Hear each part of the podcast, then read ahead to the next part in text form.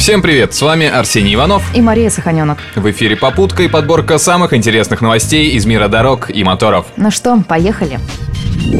Весна в очередной раз подняла ставший уже традиционным спор – делать ямочный ремонт или все-таки не делать. С одной стороны, экономически выгодное решение, с другой – недолговечное. Но одно дело, когда поврежденную часть дорожного полотна вырезают и делают по новой, и совсем другое, когда ямы засыпают асфальтовой крошкой в перемешку с битумом или просто гравием. Так, на одном информационном сайте Пскова появилось недовольное обращение к дорожникам Пскова. Ямочный ремонт на перекрестке Рижского проспекта и улицы Петровской. Та самая крошка разлетается по всем сторонам и летит как в машины, так и в пешеходов. В итоге такого ремонта хватает на несколько недель, а дальше все по новой. Еще больше удивилось, что ямочный ремонт на этом перекрестке не затронул все ямы. Скорее всего, по нормативу они не считаются ямами, но проще от этого автомобилистам не стало. Ну и, пожалуй, апогей псковского ямочного ремонта – пересечение улиц Вокзальной и 128-й стрелковой дивизии. Огромные ямы засыпаны галькой, неприлично большого размера. Как вы понимаете, эти ямы от этого меньше не стали. А вот подвеска авто спасибо уж точно не скажет. На носу 9 мая, а дороги у нас больше напоминают фронтовые.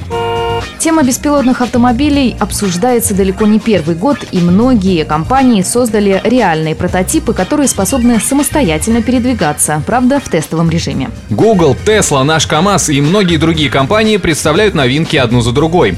Но, конечно, такое направление самостоятельно развивать очень сложно. С 2018 года Минпромторг России планирует стимулировать спрос на автомобили с системами автономного вождения разного уровня. По идее министерства, благодаря этому отечественные производители производители будут активнее внедрять системы автономного вождения. И что немаловажно, покупателю такие авто обойдутся так же или даже дешевле обычного автомобиля. Идея отличная, но боюсь, пока дороги наши будут в таком состоянии, автономные системы откажутся ехать по нашим направлениям, ну то есть дорогам.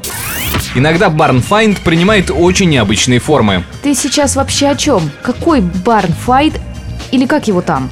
Вот, предположим, ты случайно нашла заброшенные старые авто с маленьким пробегом. Вот это и есть Barn Find.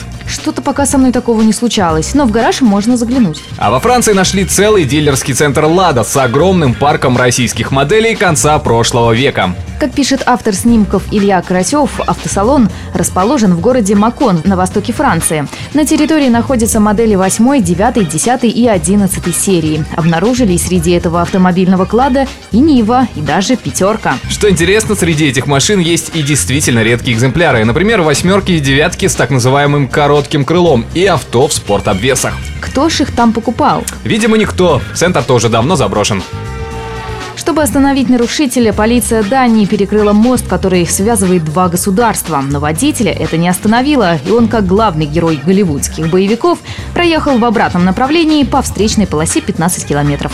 Что интересно, нарушителя удалось задержать только в аэропорту Копенгагена, так что можно считать, что побег практически удался. Полиция подозревает, что он сел за руль в состоянии алкогольного опьянения. Думаю, на трезвую голову счастливый житель Дании, именно в этой стране жители самые счастливые, вряд ли согласился бы на такое приключение.